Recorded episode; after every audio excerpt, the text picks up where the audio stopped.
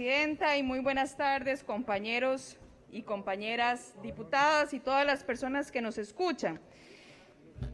Resulta inaceptable que desde el Congreso de la República estemos haciendo esfuerzos por ordenar la casa, como por ejemplo la aprobación de la reciente Ley General de Contratación Pública. Y aún así existan instituciones que pretendan seguir por la libre bajo sus propias reglas y fuera del marco jurídico en perjuicio de los administrados. Y me refiero específicamente al Instituto Costarricense de Electricidad y su reiterada negativa de someterse a las normas internacionales de información financiera en sus estados financieros. Esto podría generar un importante impacto en las tarifas si se ajustan a las NIF,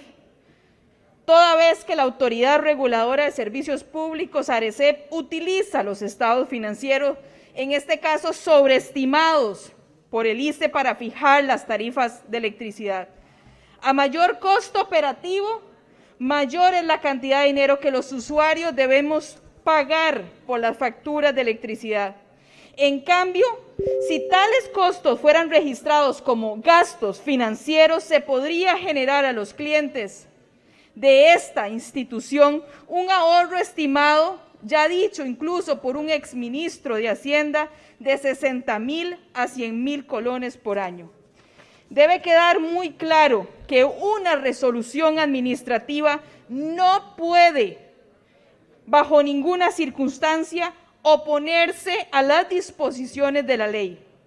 Ya esta Asamblea Legislativa, este mismo plenario, ha emitido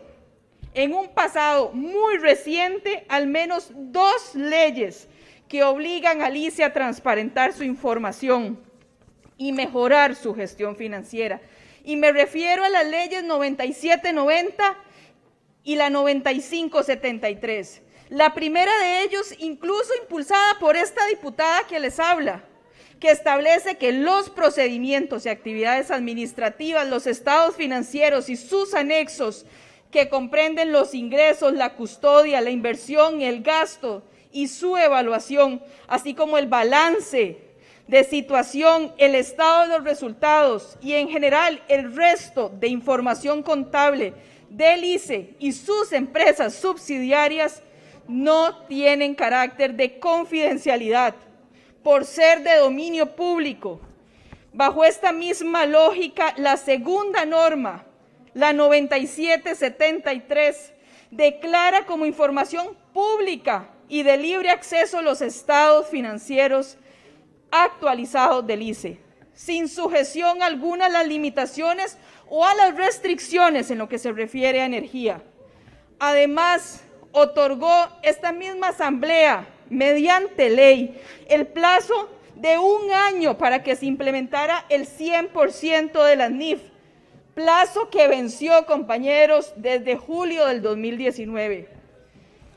Cabe recordar que las NIF son un conjunto de estándares internacionales en materia de contabilidad corporativa, cuya implementación ofrece oportunidades para mejorar la función financiera a través de una mayor consistencia en las políticas contables, obteniendo beneficios potenciales de mayor transparencia, competitividad y mayor eficiencia.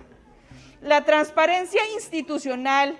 el acceso a la información y el respeto por la legalidad son pilares de un Estado de Derecho y consustanciales a un sistema democrático como el nuestro. No es de recibo entonces que una de las instituciones más emblemáticas de Costa Rica, valiosa en su patrimonio para todos los costarricenses, se resista a implementar y modernizar su gestión financiera conforme a las mejores prácticas internacionales que incluso son recomendadas por la Organización para la Cooperación y el Desarrollo Económico. Yo hago un respetuoso pero vehemente llamado a los jerarcas del ICE especialmente a la señora presidenta ejecutiva, doña Irene Cañas, para que rectifique cualquier decisión que no tenga como propósito el adecuado e inmediato cumplimiento de la NIF.